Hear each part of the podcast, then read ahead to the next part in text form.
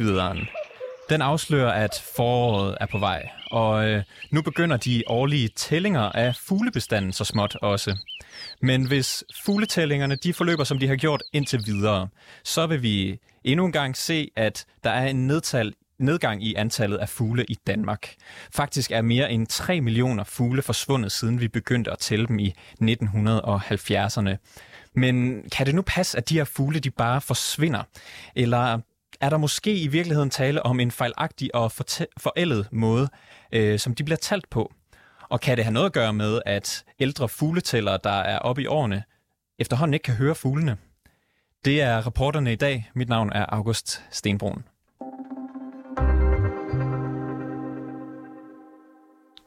Peter Kær, har jeg dig med på linjen? Linjen? Det skulle du, det, jeg skulle lige huske at tænde for, for din lyd, men uh, så burde du gerne være her. Ja tak, jeg kan høre dig. Super. Peter, du er jo formand for landbrugsorganisationen Bæredygtigt Landbrug. Dine medlemmer de dyrker en stor del af, af Danmarks arealer og har dermed også en, en stor påvirkning på, på naturen herhjemme. Øhm, Dansk Ornitologisk Forening, det er jo dem, der laver de her fugletællinger. De, de angriber simpelthen landbruget i Danmark for at være skyld i, at fuglebestanden er i stærk tilbagegang. Men jeg ved, at I mener, at der kunne være en anden årsag til den her tilbagegang. Hvad er det? Ja, jamen altså, det er fuldstændig korrekt, fordi vi har undret os utrolig meget over, at, at den her øh, historie skulle være sand. Jeg kan sige, at, øh, at vi oplever faktisk en, en, en, en stigende tendens til, at der er mange flere, også i de sjældne fugle. Altså bare på min egen ejendom for eksempel, der har jeg lige fået to uler, som, som har lagt æg og, og lever i birktræet ved siden af. Jeg har hare, øh, liber, øh, nogle af de sjældne grovfugle er også kommet til, og vi, vi, vi har virkelig stort liv. Og så var det jo for, nu er det efterhånden noget tid siden, men der opdagede vi jo, at, øh, at, at Dansk Ornitologisk Forening selv var ude med en, en lille undersøgelse, der viser, at, øh, at de faktisk var blevet øh, halvdøve. Og, og det lyder lidt morsomt, men, men det vil sige, at inden for de sidste 40 år, så, øh, så var øh, gennemsnitsalderen for en fugletæller steget fra 35 år til cirka 65 år. Og, og man havde lavet nogle undersøgelser på, om, om, om de var lige så skarpe, om jeg så må sige, til at se og høre de her fugle. Og det viser sig så, at, øh, at det var faktisk en del af problemet var, at de her fugltællere ikke kunne se øh, og høre fuglene, i hvert fald ikke høre dem lige så godt, som, øh, som de kunne, da de var yngre. Og så er der altså, så er der altså grund til, øh, til ligesom at undersøge, hvad det egentlig er, der er op og ned i den historie. Altså, det var en, en af Dansk Ornitologisk Forenings egne medlemmer, Bo Kaiser, så vidt jeg husker, der lavede sit eget ja, ja. Øh, forsøg, øh, hvor, han, hvor han ligesom øh, tror at nærmest, det var sådan noget med at tænde og slukke for høreapparatet. Øh, men altså, er det tilfredsstillende for jer, hvis de danske fugltællinger er baseret på sådan et ukorrekt grundlag øh, på grund af det her aldersbetingede høre, høretab? Ah, det er et stort problem. Øh, det er det. Altså, man kan sige, at øh, bare for bare tilbage i 2008, så, øh, så, så til, til i dag er der jo overhovedet ikke øh, fuldt med. Det er de samme fugltæller, som man havde øh, dengang for 35-40 år siden, som man har i dag.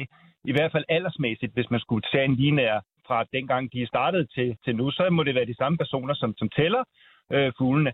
Og, og med de historier, som, øh, som jeg hører fra alle mine medlemmer rundt omkring i landet, så har vi ikke et problem med bestanden af fugle, og det er væk landmanden, som lever i og, og med naturen. Desuden så gør landmanden rigtig meget øh, i modsætning til i gamle dage for at beholde fuglene. Vi laver blomstermarker, vildstriber og, og så til med blomster på parkarealer. Øh, vi laver, jeg selv personligt, jeg har også en hel del træer, som, øh, som jeg lader ligge til insekterne. Så det er også derfor, vi tiltrækker så mange fugle igen, øh, som er en gedelig ting. Så det er et stort problem, hvis historien går på, at øh, sådan nogle øh, blinde og halvdøve øh, øh, fugletæller ikke kan se eller, eller høre, hvad, hvad der er af fugle i, øh, i Danmark. Altså betyder det så, at den danske fuglebestand ifølge dig kan være langt højere, end, end vi tror?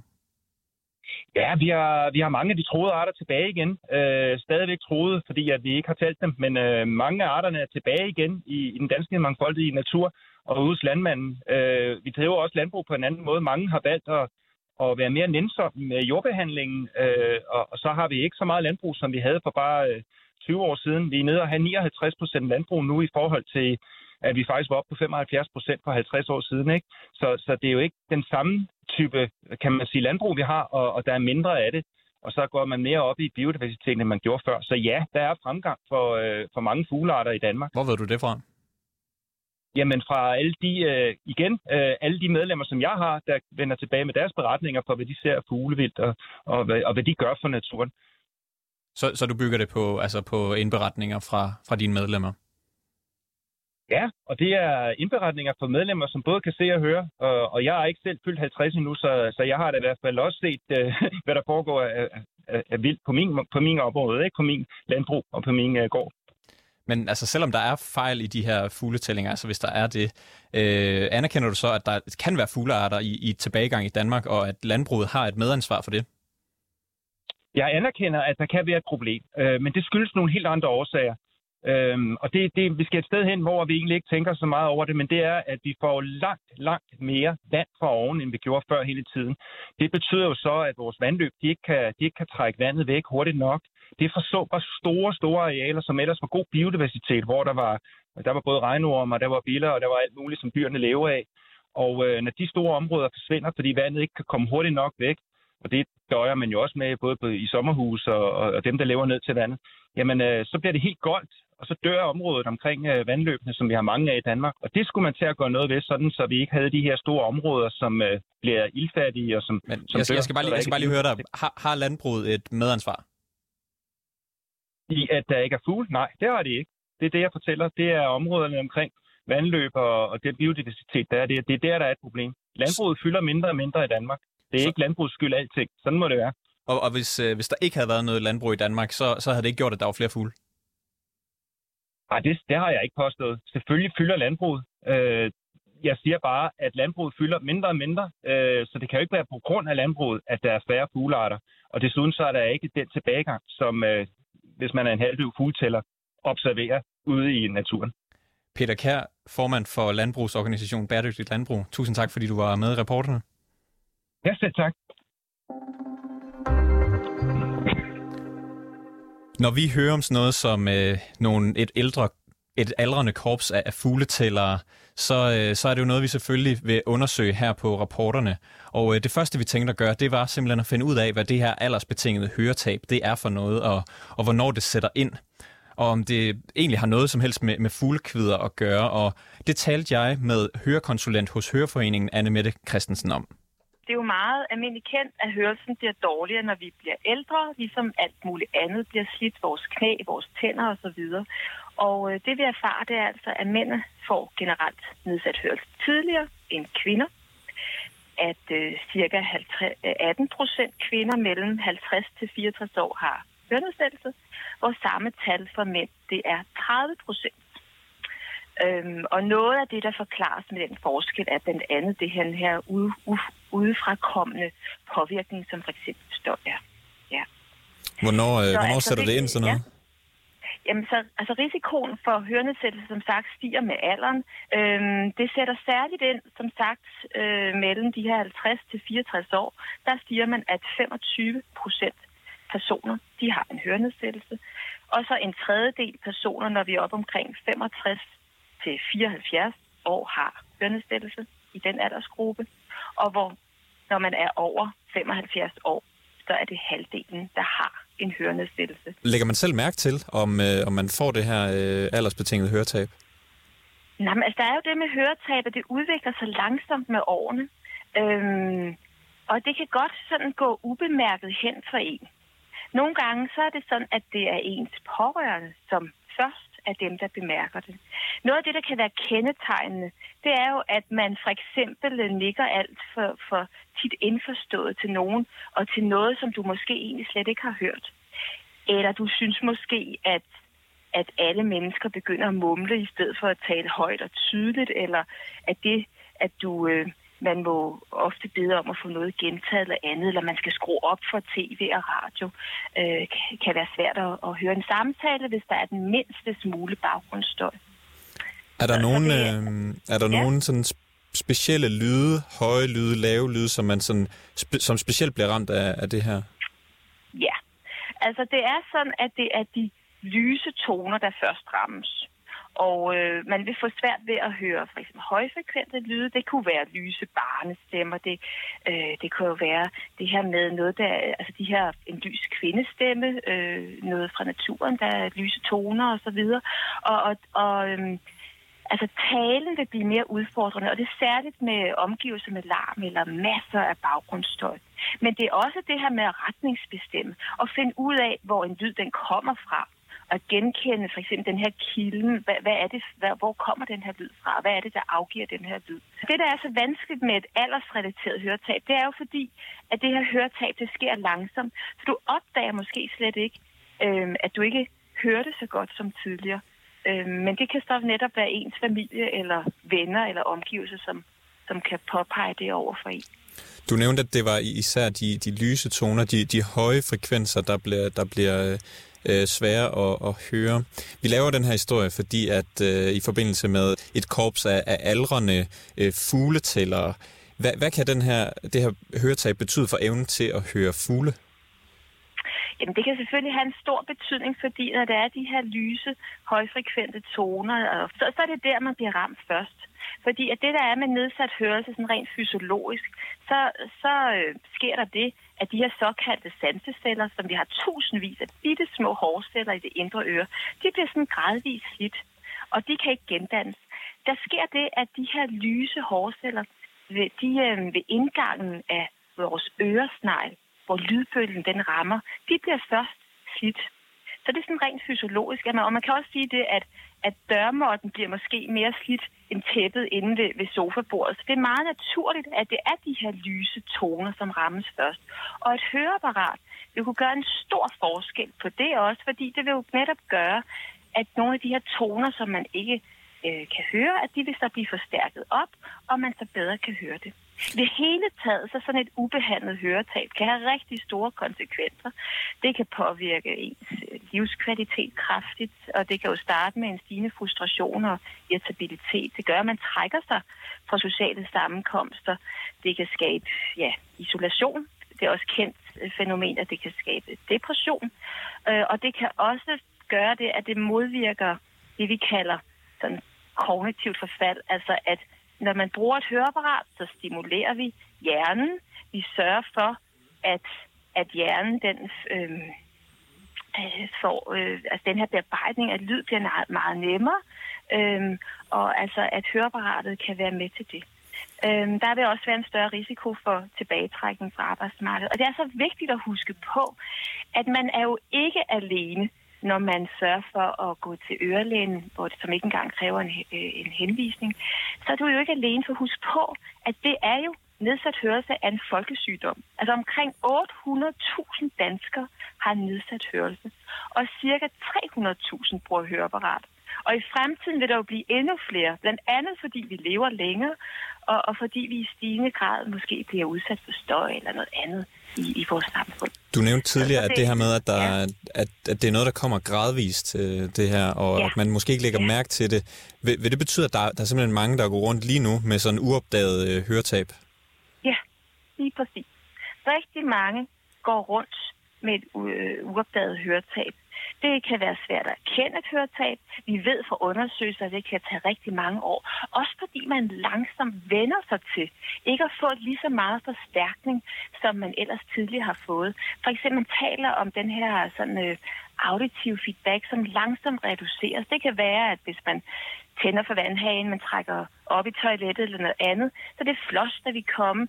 Det vender man sig bare til, at det har en, altså det har en sværere øh, lyd, end det tidligere har, har været. Så lydbilledet ændrer sig i ens hjerne.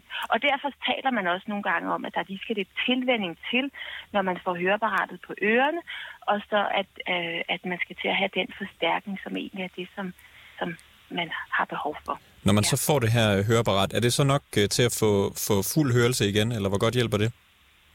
Altså man kan sige, det er jo ikke som den hørelse, man tidligere havde. Det er jo en form for en protese, kan man sige, man får på øret. Men vi har så gode apparater i dag, så det vil gøre en stor forskel. Øh, så hvis man for eksempel ikke kan, kan høre en, øh, en fugl i dag, men, øh, men måske om en uge, når man har fået et, et høreapparat? For rigtig mange vil det betyde, at man kan høre meget mere de her lyse toner, øh, de her højfrekvente lyde, som vi talte om tidligere, de lyse barnestemmer, den lyse kvindestemme, fugle, kvider, som du også nævner, og så videre. Det vil betyde, at du får en forstærkning der. Selvfølgelig, hvis du slet ikke har noget hørelse i det, i det frekvensområde, så vil det være svært, men det har rigtig mange, hvis det sådan er et, et øh, sådan helt øh, generelt alderdoms øh, høretab, fordi det handler om noget citage, ligesom på resten af kroppen, som vi talte om tidligere. Ja. Anne Mette, tusind tak, fordi du havde lyst til at være med i reporterne. Ja, velbekomme. Og det var altså Anne Mette Christensen, hørekonsulent i Høreforeningen. Lad os vende blikket mod Sverige et øjeblik, fordi tidligere der lavede man optællinger som i Danmark øh, med, af de her fugle, men i slut 90'erne der begyndte man på en ny metode, fordi man mente, at den gamle gav et misvisende billede. Man fortsatte dog også med at lave tællingerne som i Danmark, og derfor kan vi nu sammenligne resultaterne mellem de to metoder. Den danske metode, altså den gamle, den viser et fald på godt 20 procent i fuglebestanden siden 1998. Men den nye metode, som de bruger i Sverige nu, viser en stigning på 20 procent. Altså, de her to optællinger stemmer ikke helt overens. Baggrunden er, at den nye svenske måde, den sørger for, at man tæller mere repræsentativt geografisk, og ikke som i Danmark, hvor forholdsvis mange tæller tæt ved beboede områder. Det er for eksempel i den seneste rapport blevet talt øh, fugle 53 steder i DOF Københavns område, altså Dansk Ornitologisk øh, Forenings Københavns område, mens der kun er talt 18 forskellige steder i Sønderjylland, som jo er et langt større areal. I den nye svenske metode, der er alderen på fugletællerne også nogenlunde konstant, og, for, og det har fjernet et, det her overraskende problem med aldersbetinget høretab. Jeg talte tidligere på dagen med professor i biodiversitet Åke Lindstrøm fra Lunds Universitet, og han forsker netop i de her svenske fugletællingsmetoder. Og han forklarer forskellen på den gamle metode, der hedder punktruterne, og så den nye metode, der hedder standardruterne. Mm. Eh, uh, punktruterne, det er det äldre systemet vi har som startade 1975. Och där får varje person, varje inventerare själv bestämma var han eller hun skal... Åke Lindstrøm, han fortæller altså, at man på de her punktruter, altså den gamle metode, der bestemmer man selv, hvor man vil tælle fuglene, og det er jo den samme metode, man bruger i Danmark. Men i 1996, så starter de altså det her nye system, hvor der bliver mere geografisk spredning. Og øh, man bestemmer på forhånd en, en række punkter rundt omkring i landet, øh, hvor der skal tælles hver eneste år. Det var nemlig et problem især i Nordsverige at få nok folk til at tælle fugle. Og øh, derfor blev det så ikke repræsentativt. Men med den nye tællemetode, der kan, man, der kan man altså dække hele Sverige. Det betyder også, at når man beholder sin geografiske spredning, og ikke risikerer at miste et fugleoptællingssted, fordi den tæller, der sad der, øh, lige pludselig kunne risikere at, at dø eller, eller øh, stoppe, miste interessen for, for fugletælling. Åke Lindstrøm, han øh, understreger også, at man tæller på præcis samme måde, som man gjorde før, men at den bare er anderledes geografisk spredt. I Sverige, der øh, har man altså fortsat med den her gamle metode. Øh, og så spørger jeg nemlig Åke Lindstrøm, hvor forskellen på, eller hvor stor forskellen er på de her øh, resultater fra de to metoder.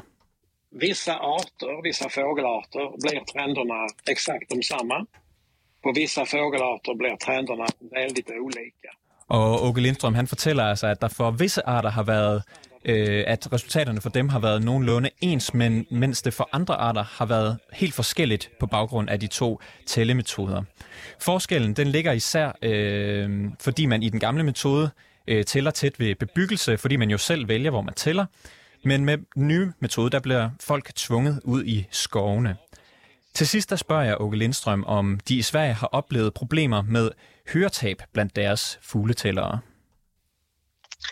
Ja, alltså vi har ju ingen, vi har ingen exakt statistik på detta, men vi vet ju eh, åldern ganska väl på våra räknare. Og professoren han siger altså, at de ikke har nogen øh, speciel statistik, der undersøger en præcis sammenhæng, men han fortæller, at dem, der tæller med den gamle metode, de er generelt set noget ældre, og at han er bekendt med, at man kan risikere at miste hørelsen med alderen. Og det var altså Åke Lindstrøm, professor i biodiversitet, der sagde sådan.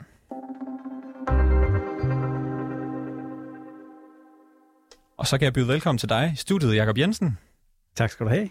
Du er leder af DOFs naturafdeling, og så er du, som altså står for de her fugleoptællinger. Ja, lige præcis. Og velkommen til. Øhm, DOF, altså Dansk Ornitologisk Forening, hvis nogen skulle have, have glemt, øh, hvad forkortelsen stod for. I har jo lavet fugletællinger siden, eller jeg ved ikke, om du har været med, men DOF har i hvert fald siden 1970'erne.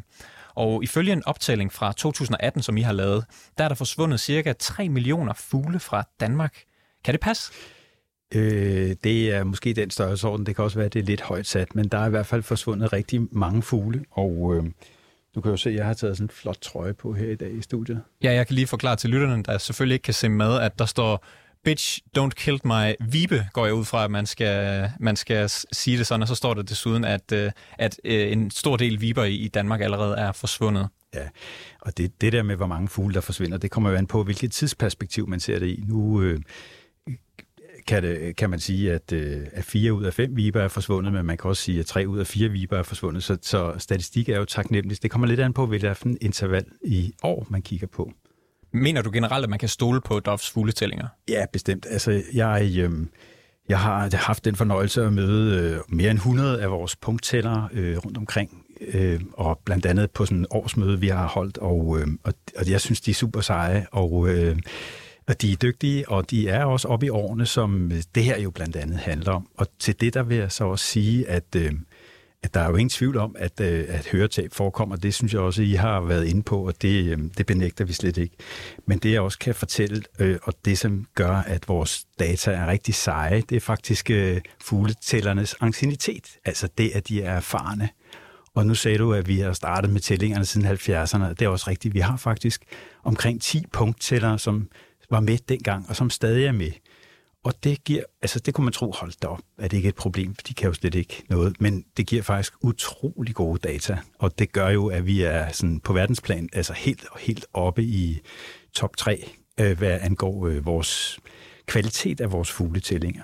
I, I 2012 så undersøgte et af jeres medlemmer, han hedder Bo Kaiser, sit eget høretab og skrev om det i jeres øh, medlemsblad. Han havde lavet en statistik, der viste, at der blev flere ældre. Hver femte fugletæller var over 70 år, tre ud af fem var over 60, og hans vurdering var, at gennemsnitsalderen den var steget med omkring 30 år siden man begyndte at tælle der i starten af 70'erne. Øh, det er altså 11 år siden nu. Hvordan påvirker øh, aldersbetinget høretab DOFs øh, årlige fugletællinger? Ja, altså det, det, vi, har, vi, har, vi har undersøgt det, og vi er i gang med at undersøge det mere, fordi det er sådan lidt dof, når, når der er, øh, hvad kan man sige, denne her mistanke, eller øh, hvad kan man sige, øh, mulige fejlkilde, så, så går vi naturvidenskabeligt til værk, så vi undersøger selvfølgelig tingene, og øh, vi har sendt spørgeskemaer ud til, til vores øh, fugletæller og fået en del af dem retur. Vi er ved at behandle det, og der har vi blandt andet spurgt, hvad er det for nogle arter, det kniber med at høre. Og der er øh, tre arter, som bliver nævnt ud af de 110, som er, er med i vores registreringsprogram. Og det er den art, der hedder fuglekongen, som er meget lille og lever i skoven, i græntræerne specielt. Og så er der en, der hedder træløber, og så er der en, som ikke er en del af vores program, men som de alligevel øh, nævner, som hedder græshoppesanger, og den lyder lidt ligesom en græshoppe. Jeres øh, medlem, der altså undersøgt sit eget høretab, han kunne høre omkring 60% flere fugle blot ved at tage et, et høreapparat på. Viser det ikke, at der potentielt kan være et stort problem, hvis I har aldrende øh, korps af fugletællere, og, øh, og at han i hvert fald kunne høre bedre med apparat på? Øhm, altså, vi, vi er jo som sagt i gang med at undersøge det, og øh, det, som det tyder på, altså de her meget højfrekvente, nu havde jeres hørespecialist, jeg kan ikke huske, hvad hun hedder, hun var igennem og fortalte, at det er de høje frekvenser, og, øh, og man kan jo så isoleret se på de to-tre arter, som er nævnt, øh, som falder ud, ligesom som de arter, der er, øh, har nogle meget høje øh, stemmer. Øh, og det vi kan se, når vi sådan overfladisk lige kigger på vores data, så er det faktisk, at det ikke har nogen betydning. Og så kan man spørge sig selv, hvordan kan det være? Og nu hedder det jo, at jeg kigger på fugle, jeg ser på fugle, så det vil sige, at hørelsen spiller en rolle, men det er jo ikke det eneste, der er både opfundet briller og kikkert. Og, øh, og det, der jo nok også sker, for det svarer nogle af punkttællerne, når man snakker med dem, så er det, at de kompenserer. Og det er jo ligesom, når du sidder ved siden af din gamle mor, så har hun et godt øre og et dårligt øre, og så får hun jo en anden adfærd, kan man sige, i de sociale sammenhæng. Og fuglekiggerne får muligvis også en anden adfærd, og det er også noget af det, vi skal undersøge. Kan du lige forklare mig bare lige sådan helt lavpraktisk, hvordan ser det ud, når man sidder og, og tæller de her fugle? Altså? Ja, det kan du tro. Altså, man sidder faktisk ikke, men det er ret systematisk og struktureret, og øh, hvis, uden at det skal blive meget teknisk, så kan jeg fortælle dig, at man øh, kun sammenligner data fra den enkelte.